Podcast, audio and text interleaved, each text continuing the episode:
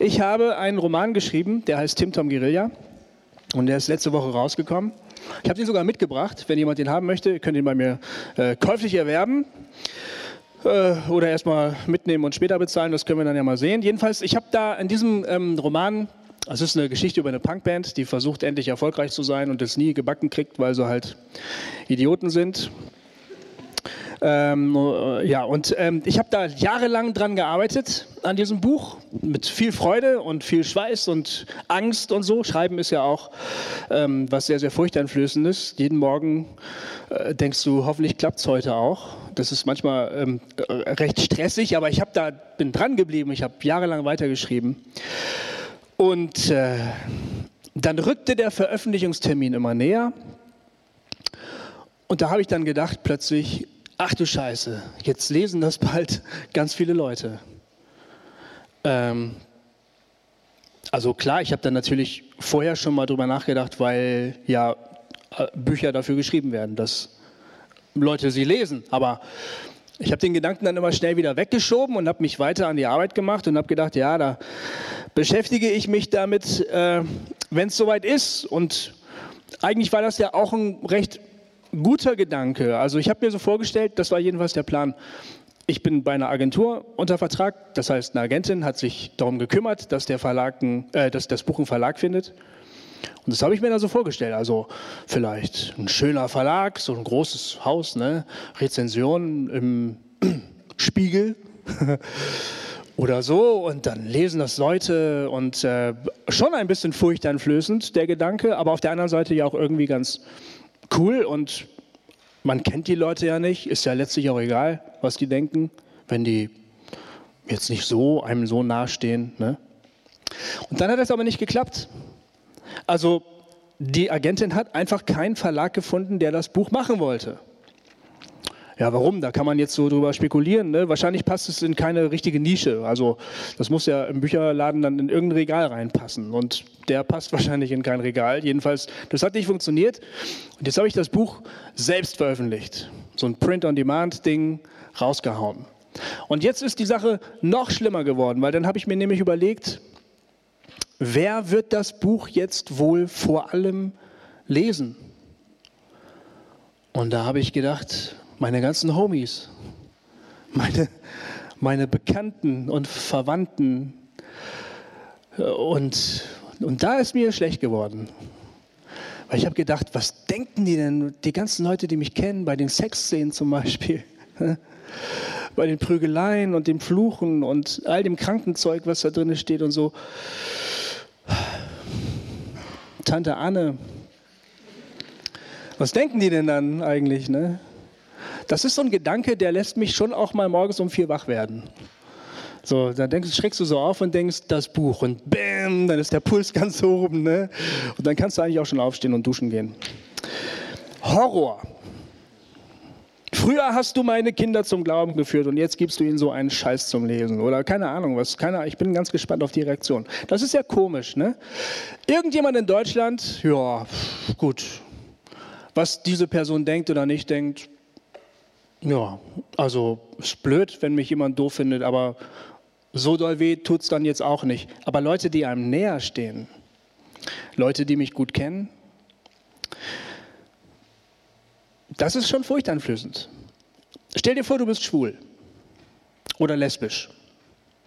Kann man sich ja mal vorstellen. Jetzt denkst du, der Moment ist gekommen, wo ich die Wahrheit sagen muss. Ich Sag das jetzt. Wem sagst du das lieber? Deiner Familie oder deinen Kommilitonen oder Arbeitskollegen?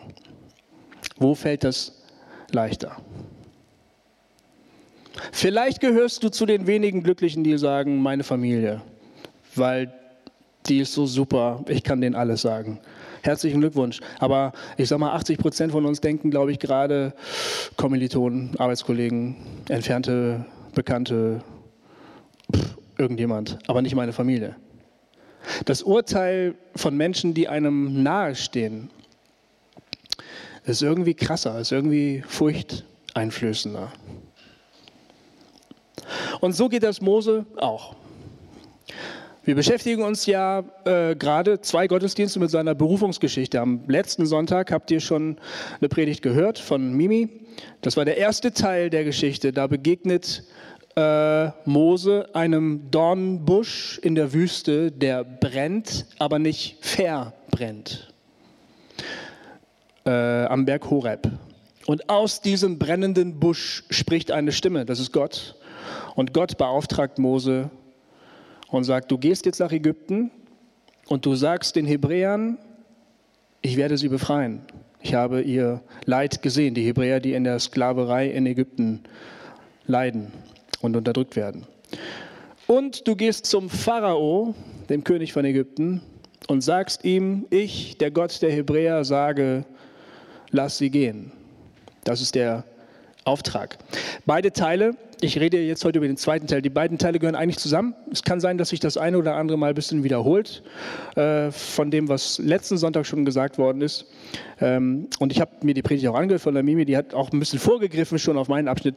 Also das, das äh, deckt sich manchmal jetzt ein bisschen, aber nicht ganz doll. Das ergänzt sich eher. Das ist, glaube ich, kein Problem. Ich lese euch den Abschnitt, um den es heute geht, gerade nochmal vor. Der steht in 2. Mose 4, Vers 1 bis 17 und der geht so. Also Mose wurde gerade beauftragt von Gott. Mose erwiderte, und was ist, wenn die Leute von Israel mir nicht glauben und nicht auf mich hören, sondern behaupten, der Herr ist dir nicht erschienen? Was soll ich dann tun? Was hast du da in deiner Hand? fragte der Herr. Ein Stock, sagte Mose. Wirf ihn auf die Erde befahl der Herr. Mose tat es. Da wurde der Stock zu einer Schlange und Mose lief vor ihr davon. Der Herr befahl ihm, pack sie beim Schwanz. Mose fasste zu und sie wurde in seiner Hand wieder zum Stock. Da sagte der Herr, tu das vor ihren Augen, damit sie glauben, dass ich dir erschienen bin. Ich, der Gott ihrer Vorfahren Abraham, Isaak und Jakob. Dann befahl er Mose, steck deine Hand in dein Gewand. Mose gehorchte und als er seine Hand wieder hervorzog, war sie voll Aussatz, weiß wie Schnee. Steck deine Hand noch einmal in dein Gewand, befahl der Herr. Mose tat es. Und als er sie wieder hervorzog, war sie so gesund wie der übrige Körper. Der Herr sagte, wenn sie sich durch das Wunder mit dem Stock nicht überzeugen lassen, dann wird dieses zweite Wunder sie überzeugen. Wenn sie aber immer noch nicht glauben und nicht auf dich hören wollen, dann nimm Wasser aus dem Nil und schütte es auf den Boden und es wird zu Blut werden. Doch Mose erwiderte, ach Herr, ich habe doch noch nie gut reden können und auch seit du mit mir, deinem Diener, sprichst, ist das nicht viel besser geworden. Ich bin im Reden viel zu schwerfällig und unbeholfen. Der Herr antwortete, wer hat den Menschen die Sprache gegeben? Wer macht die Menschen stumm oder taub? Wer macht sie sehend oder blind? Ich bin es, der Herr. Also geh jetzt, ich werde dir helfen und dir sagen, was du reden sollst. Doch Mose erwiderte, nimm es mir nicht übel, Herr, aber schicke einen anderen. Da wurde der Herr zornig auf Mose und sagte, du hast doch noch einen Bruder, den Leviten Aaron. Ich weiß, dass er gut reden kann. Er ist auf dem Weg zu dir und wird sich freuen, wenn er dich wiedersieht. Du sagst ihm alles, was er reden soll. Ich helfe dir dabei und ihm helfe ich auch. Ich sage euch, was ihr tun und reden sollt. Wenn Aaron für dich zum Volk spricht, wird das so sein, wie wenn ein Prophet die Botschaften seines Gottes weitergibt. Und den Stock hier nimm in die Hand. Mit ihm wirst du die Wunder tun, die dich ausweisen.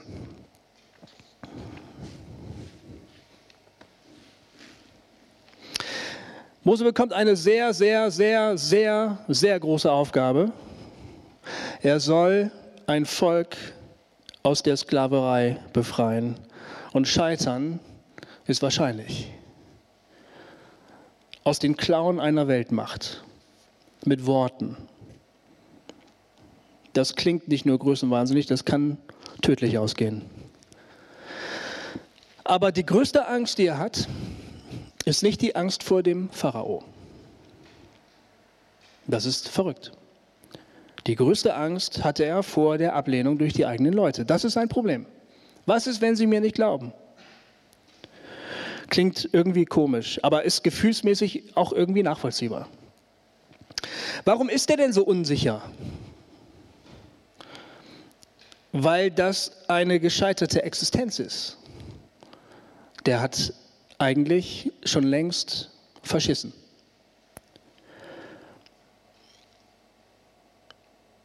der hatte ja schon immer das Bewusstsein oder, ein gewisses Bewusstsein für das Unrecht, was diesem Volk angetan wird, denn das ist ja sein Volk.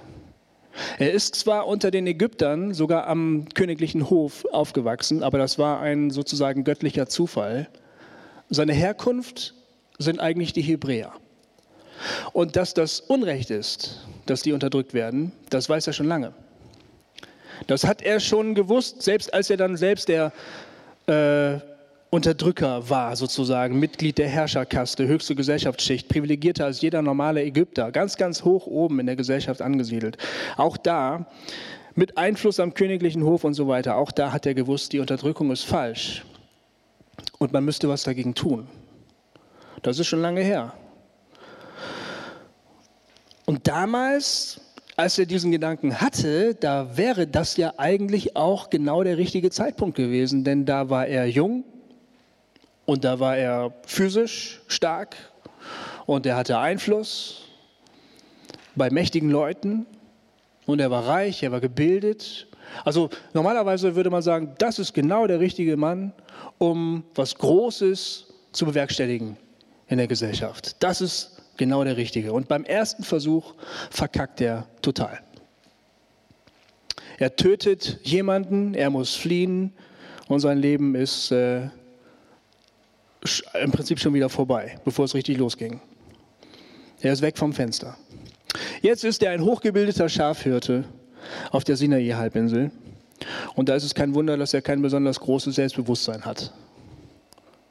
Mal ganz abgesehen davon, dass er wahrscheinlich schon sein ganzes Leben immer so ein Typ war, der zwischen den Stühlen gesessen hat.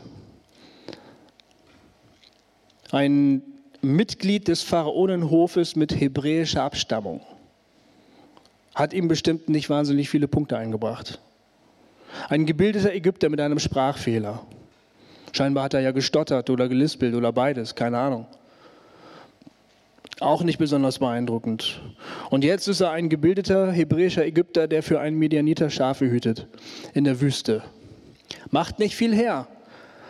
Ja, was soll das für einer sein? Das ist ja scheinbar so einer von denen, weißt du, kennst du doch die Leute, also die, zu denen die Eltern immer sagen, ja, du warst ja schon als Kind immer ein bisschen besonders, ne? Wenn Eltern das sagen, klingt das immer ein bisschen wie ein Lob, aber du weißt, die Person hatte Probleme. So einer ist das. Irgendwie ein komischer Typ, der passt nirgendwo rein und bevor es richtig losging, war es auch schon wieder alles vorbei. Der platzt nicht gerade vor Selbstbewusstsein. Ja, der, die größte Angst hat er vor der Ablehnung der eigenen Leute. Das ist irgendwie nachvollziehbar. Und dann die Botschaft, die er hat. Ne? Freiheit. Das ist die Message. Mit dieser Botschaft wird er auf den Weg geschickt. Freiheit. Ist eigentlich eine schöne Botschaft. Jeder möchte gerne frei sein. Also die meisten Leute hören das eigentlich ganz gerne. Frei sein möchte jeder. Das Problem ist nur, unter Freiheit versteht jeder was anderes. Und Befreiung bedeutet auch, dass sich die Verhältnisse ändern. Die Dinge werden anders bei Befreiung. Und das ist für viele Leute ein Problem. Veränderung. Es gibt ja ein Bedürfnis, das wir haben, das größer ist als das Bedürfnis nach Freiheit. Und das ist das Bedürfnis nach Sicherheit. Wir möchten uns gerne sicher fühlen. Das ist viel, viel wichtiger für die meisten von uns als Freiheit. Sicherheit. Möchtest du gerne frei sein? Ja, natürlich, aber ich möchte trotzdem ein geregeltes Einkommen haben, bitte. Mein Wohnzimmer und mein Fernseher sind mir ganz, ganz wichtig. Und die Serie am Mittwochabend ist für mich Pflicht. Dann vielleicht schon.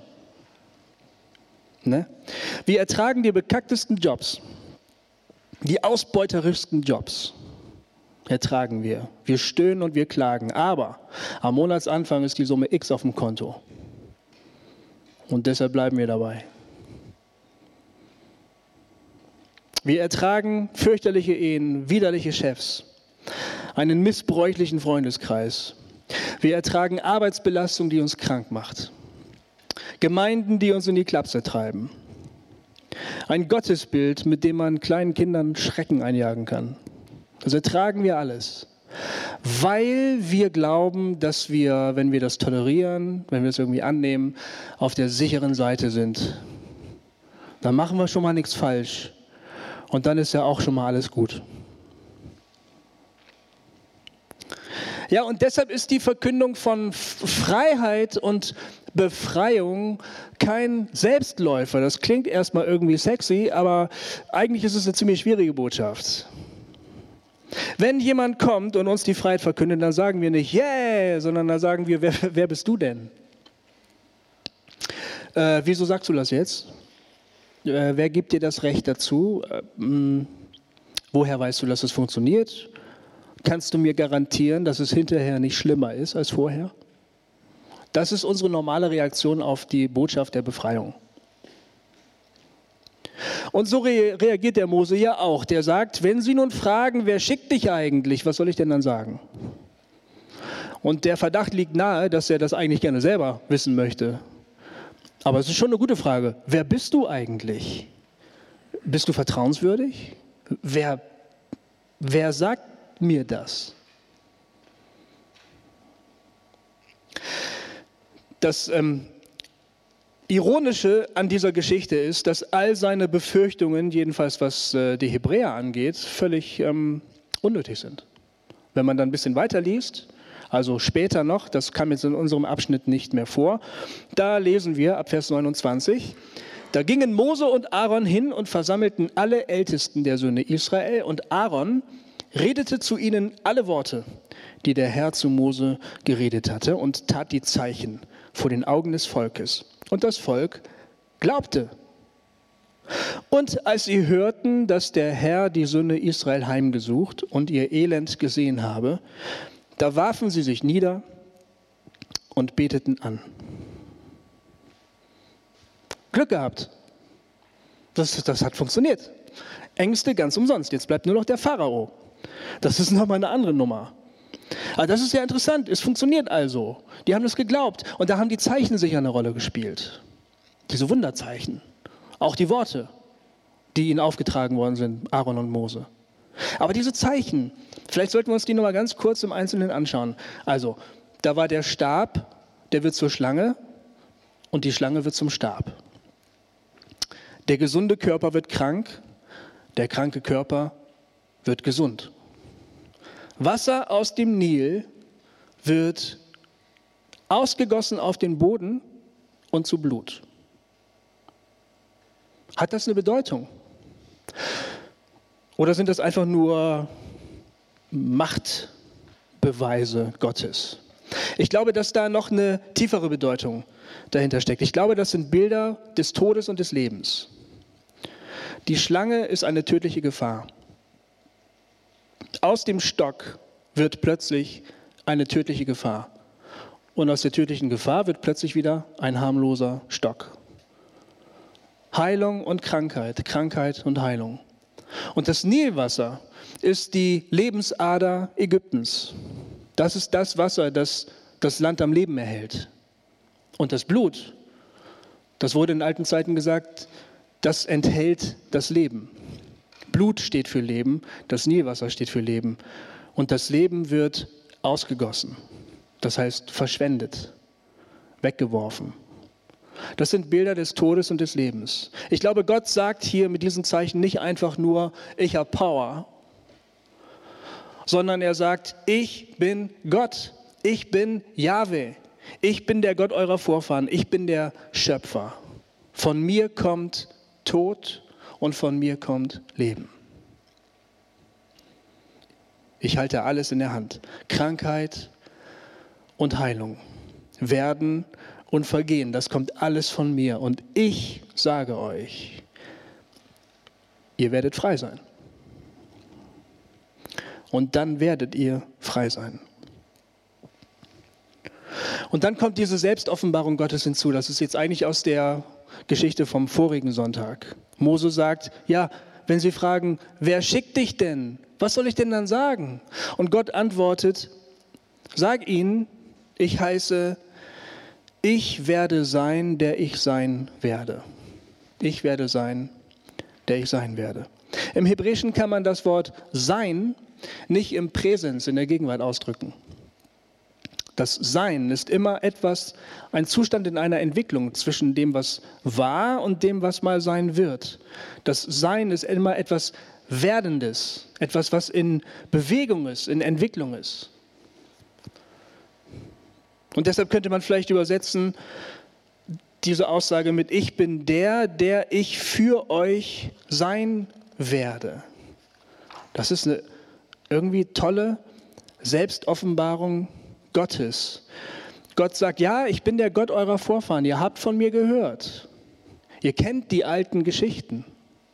Ihr wisst, dass ich mal Abraham, Jakob geholfen habe, begegnet habe, aber das ist alles Vergangenheit. Ihr habt von mir gehört, aber jetzt bin ich vor allem der, der zu euch kommt, der für euch wird. Ich sehe euch. Ich weiß um euch. Wir konservativen Christen, wir sagen ja gerne, Gott ist derselbe gestern, heute und in alle Ewigkeit. Und da stellen wir uns sowas vor, was immer so gleich bleibt. Da ist bestimmt auch was dran, will mich nicht darüber lustig machen. Meistens wollen wir damit eigentlich sagen, dass wir den Gott kennen und egal, was die Welt um uns herum über das Leben sagt, der Gott bleibt immer gleich und das bedeutet im Ende, wir haben Recht. Also das ist meistens die, das Fazit. Da sagen wir nicht so, wir sagen dann, wir bleiben bei äh, Gott ist derselbe heute und so weiter. Aber das ist so ganz statisch gedacht. Ne? Der Gott, der bleibt. Egal, was hier passiert, der Gott, der bleibt. Bums. Das hier ist viel dynamischer ich bin der Gott, der euch wird. Das ist dynamisch. So wie das Leben immer weitergeht, so bin ich auch. Ich bin das Leben. Ich gehe mit dir. Du entwickelst dich weiter, ich gehe mit dir. Du denkst, du sitzt in der Sackgasse. Du denkst, das Leben ist vorbei. Du sagst, so bleibt es jetzt für immer. Ich komme hier nicht mehr raus. Aber ich sage dir, ich nehme dich mit. Weil da hinten geht es weiter und da gehe ich mit dir hin. Das hier, was du hier siehst, das ist nicht das Ende. Das letzte Wort habe ich, sagt Gott. Das letzte Wort habe ich. Ich bin, der ich sein werde. Und das ist so schön. Diese Botschaft wird von Israel gehört. Die Hebräer glauben das. Und das hat sicher auch damit zu tun, dass der Überbringer der Botschaft die Zeichen an sich trägt, die auf den hindeuten, der diese Botschaft sendet.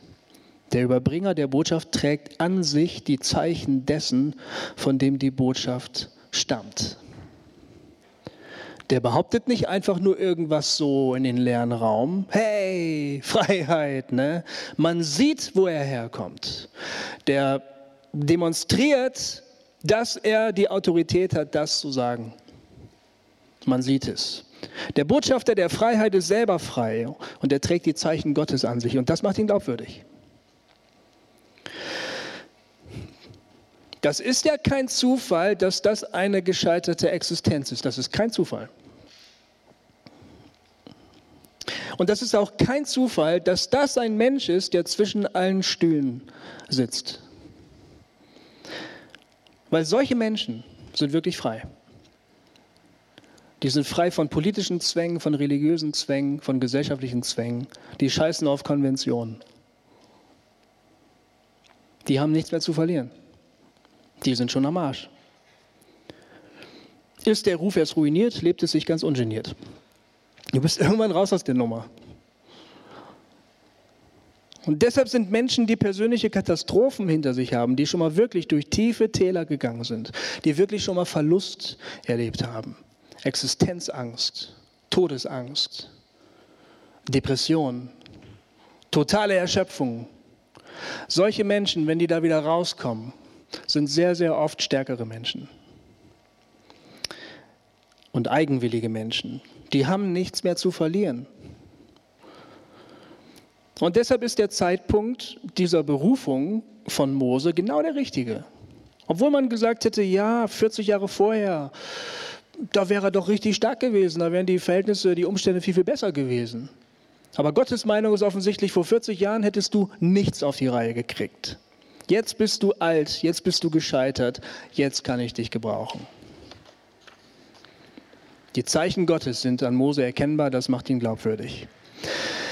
Aber wenn man ehrlich ist, seine Furcht ist ja doch begründet. Bei ihm ist es gut gegangen. Aber es gibt ja auch andere Geschichten. Es gibt ja zum Beispiel eine Geschichte im Neuen Testament, die ist ganz ähnlich. Da gibt es gewisse Analogien. Ja? Ähm, und die ist anders ausgegangen. Da kommt auch einer zu seinen eigenen Leuten mit einer Botschaft der Freiheit und die Leute sagen, wer, wer, wer bist du? Und wollen ihn am Ende töten. Und das ist Jesus. Ich hole mal ganz kurz aus, ja. Ähm, ich wohne am Wald. Und manchmal, wenn du so auf dem Balkon bist so und zum Wald guckst, dann hörst du manchmal, wie ein Tier schreit im Wald. Ja? Und der Wald halt. Also das stimmt. Nämlich die Baumstämme, die werfen die Akustik, die, die, die, die, die Schall, wie heißt denn das, das Dingsbums immer hin und her und zurück. Und es wird so ganz diffus und der, irgendwann klingt der ganze Wald. Das ganze Tal klingt. Du weißt nicht so hundertprozentig genau, wo das überhaupt herkommt. Wo ist eigentlich die, die Schallquelle? Aber es ist total phänomenal. Es breitet sich überall aus. Wie man in den Wald hereinruft, so schaltet es zurück. Sagt man ja auch, deutsches Sprichwort, ne? Der Wald schallt. Und wenn du rausfinden willst, wo die Klangquelle ist, dann musst du da so ein bisschen in die Richtung hingehen. Und dann, je näher du kommst, desto klarer wird es. Und immer, irgendwann kannst du es einigermaßen orten. So. aber ganz toll. Der Wald halt. So, ich stelle mir die Bibel vor wie ein Wald. Und es gibt einen, einen Klang, der durch die ganze Bibel hallt. Und das ist die Botschaft der Freiheit. Und wenn man sich auf die Suche macht, wo kommt das eigentlich her? Wo ist eigentlich die Klangquelle? Wo ist eigentlich das Zentrum? Dann landest du bei Jesus. Im Herzen des Waldes, ja, da ist Jesus. In Lukas 4 da kommt der Jesus also in seiner Heimatstadt Nazareth und er zitiert Worte aus der Heiligen Schrift und liest vor, der Geist des Herrn ist auf mir, weil er mich gesalbt hat, Armen gute Botschaft zu verkündigen. Er hat mich gesandt, Gefangenen Freiheit auszurufen und Blinden, dass sie wieder sehen, Zerschlagene in Freiheit hinzusenden, auszurufen ein angenehmes Jahr des Herrn. Und als er das Buch zugerollt hatte, gab er es dem Diener zurück und setzte sich, und alle Augen in der Synagoge waren auf ihn gerichtet. Er fing aber an, zu ihnen zu sagen, heute ist diese Schrift vor euren Ohren erfüllt. Das ist das Zentrum. Das ist die Mitte des Waldes. Und die Leute gucken ihn an, die Münder klappen auf und dann sagen die, wer bist du denn? Wir kennen dich doch, du bist doch der Sohn von Josef. Kommst du klar? Und die Ende der Geschichte, das Ende der Geschichte ist, dass sie Jesus töten wollen. Sie wollen ihn von einem Berg stürzen, auf dem die Stadt steht, weil sie es nicht ertragen können, dass hier da plötzlich einer auftaucht und sagt, ich bin die Erfüllung dieser Worte, ich führe euch in die Freiheit. Es klappt nicht, Jesus wird später getötet.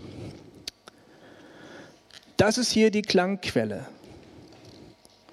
Das ist hier und die Geschichte von Mose ist sozusagen das Echo, das findet zwar zeitlich vorher statt, viel, viel, weit, viel weiter vorher. Chronologisch gesehen ist das jetzt eigentlich Quatsch, aber das Echo, das ist das hier, die, die Mose-Geschichte. Die Klangquelle ist Jesus. Und genau wie hier in dieser Mose-Geschichte Gott sich herabbeugt zu den Leuten, die leiden und sagt, ich habe euch gehört, ich komme euch zu Hilfe. Genauso beugt sich Jesus zu uns herab. Gott beugt sich in Jesus herab. Er wird Mensch und sagt, ich habe euch gehört. Ich bringe euch die Freiheit. Gott kommt dem versklavten Menschen ganz nah. Und in Jesus tut er das in vollendeter Form. So, jetzt haben wir einen ganz großen Bogen gespannt. Ihr habt ganz toll zugehört. Ich bin jetzt auch schon fast am Ende. Jetzt, jetzt raff ich das mal ein bisschen zusammen auf so Punkte, die man mitnehmen kann. Die Botschaft von der Freiheit, die Botschaft, dass Gott sich uns naht, um uns aus unserem Ägypten zu befreien, die ist immer noch aktuell. Die gilt immer noch. Bei uns gibt es auch Echos dieser Botschaft. Und ob wir nun Christen sind oder nicht, in einer Hinsicht unterscheiden wir uns so überhaupt gar nicht von all den Menschen, die sonst so um uns herum leben. Unser Bedürfnis nach Sicherheit ist sehr, sehr groß. Und meistens ist es größer als unser Bedürfnis nach Freiheit. Wir möchten gerne, dass alles seine Ordnung hat. Freiheit und Weite beunruhigen uns. Da kann man ganz schlecht mit umgehen. Und wenn wir irgendwie gar nicht mehr klarkommen, dann bauen wir uns halt unser eigenes kleines Gefängnis, damit die Dinge wieder ihre Ordnung haben. Aber wir haben einen Gott, der sagt, ich bin der ich sein werde. Vertrau mir, ich habe alles in meiner Hand. Mach dich mit mir auf den Weg. Mach dich mit mir auf den Weg. Und es gibt auch immer noch Botschafter der Freiheit unter uns, die das Echo der Freiheit in Christus mit sich tragen und die uns ermutigen, unsere kleinen Gefängnisse hinter uns zu lassen und aufzubrechen, weiterzugehen. Und es ist sicher gut, misstrauisch zu sein. Es ist sicher gut, genau hinzuhören und abzuwägen und sich zu fragen, na, ist das nicht alles ein bisschen komisch hier? Das ist sicher gut, man sollte nicht jeden Quatsch glauben. Aber wir sollten ihnen auch zuhören, wenn wir merken, dass das Hand und Fuß hat. Und wir sollten uns nicht davon abschrecken lassen, dass das manchmal echt abgerissene Typen sind, die schon einiges hinter sich haben. Denn es scheint Gott zu gefallen, dass er durch abgerissene Typen spricht, die nichts mehr zu verlieren haben. Durch diese Leute redet er scheinbar gerne. Guck in die Bibel, guck dir die Leute an, die da reden. Die sind alle irgendwie ein bisschen komisch. Und wenn wir merken, dass diese Leute die Zeichen Gottes an sich tragen, dass sie glaubwürdig sind, dass das tatsächlich auch freie Menschen sind, in einem ganz positiven Sinn frei, und nicht nur so tun, als ob, dann tun wir gut daran, ihnen zu glauben und ihnen zuzuhören. Wir haben viele Gefängnisse. Theologien können Gefängnisse sein. Gottesbilder können Gefängnisse sein. Lebensziele, Karriereziele können Gefängnisse sein. Lebensumstände, Werte vielleicht, die wir verteidigen bis aufs Blut, können Gefängnisse sein. Und so weiter. Man erkennt Gefängnisse daran, dass sie Leben zerstören. Und dass sie Liebe zerstören, dass sie Seelen zerstören, dass sie Menschen einfach kaputt machen, dass sie das Vertrauen in Gott zerstören. Daran erkennt man Gefängnisse. Die muss man verlassen, wenn man am Leben bleiben will. Und wenn wir diese Freiheit dann erlangt haben, wenn wir es mal wieder geschafft haben, aus diesem Gefängnis rauszukommen, dann sollen wir auch Botschafter der Freiheit sein. Letzten Sonntag wurdet ihr mehr so als Individuen angesprochen. Ich habe mir die Predigt ja angehört, die war super. Heute will ich euch mal als Gemeinschaft ansprechen. Wir sollen ja auch als Gemeinschaft Botschafter der Freiheit sein. Und ihr könnt eine Gemeinschaft sein, in der andere Freiheit erleben, in der Menschen angenommen werden, wie sie sind. Wie sie sind. In der man nichts falsch machen kann. Stell dir das mal vor. Eine Gemeinschaft, in der du nichts falsch machen kannst. Das ist so das Schlimme an Familienfesten, dass man da eigentlich von einem Fettnapf in den nächsten tappt. Du kannst da nichts richtig machen. Vorsicht das Kissen, Achtung die Gardine. Jetzt hast du das schon wieder gesagt. Lass doch mal den Onkel Alfred in Ruhe. Ne? Es geht die ganze Zeit so. Du machst immer alles falsch. Wie schön ist das, wenn du eine Gemeinschaft hast, wo du nichts falsch machen kannst. Und die alle immer sagen, ach, jetzt hast du das schon wieder gesagt. Macht nichts. Ist okay. Das ist herrlich. Wenn man mal wissen will, wie das geht, ne, muss man mal zu den Behinderten gehen und sich das einfach mal zeigen lassen. Die können das. Ja, echt. Meine Söhne sind beide behindert und die gehen auf eine inklusive Schule, wo ganz viele behinderte Kinder sind. Du kannst da nichts falsch machen. die wissen auch gar nicht, was, man, was es da zu verlieren gäbe. Das ist herrlich. Das ist eine ganz tolle freiheitliche Atmosphäre. Von denen kann man das lernen. Den anderen nehmen, wie er ist. Die können das gut. Ich schließe mit einem Zitat von Paulus. Und dann spreche ich ein Gebet und dann bin ich fertig. Zur Freiheit hat uns Christus befreit. So steht nun fest und lasst euch nicht wieder das Joch der Knechtschaft auflegen. Galater 5, Vers 1. Jetzt bete ich. Danke, Jesus, dass du uns die Freiheit gebracht hast. Ein für alle Mal und immer wieder neu. Wir können immer wieder neu uns von dir freisetzen lassen. Und das ist das, was du für uns willst. Aber wir haben so ein Sicherheitsbedürfnis und wir schaffen uns immer wieder neue Enge und neue Gefängnisse. Hilf uns in Vertrauen auf dich einfach mutig loszugehen, dir zu folgen, zu gucken, wo du hin willst. Und das Enge hinter uns zu lassen und das, was uns kaputt macht und das, was andere kaputt macht. Mach uns frei, Jesus, mach uns mutig. Danke dafür. Amen.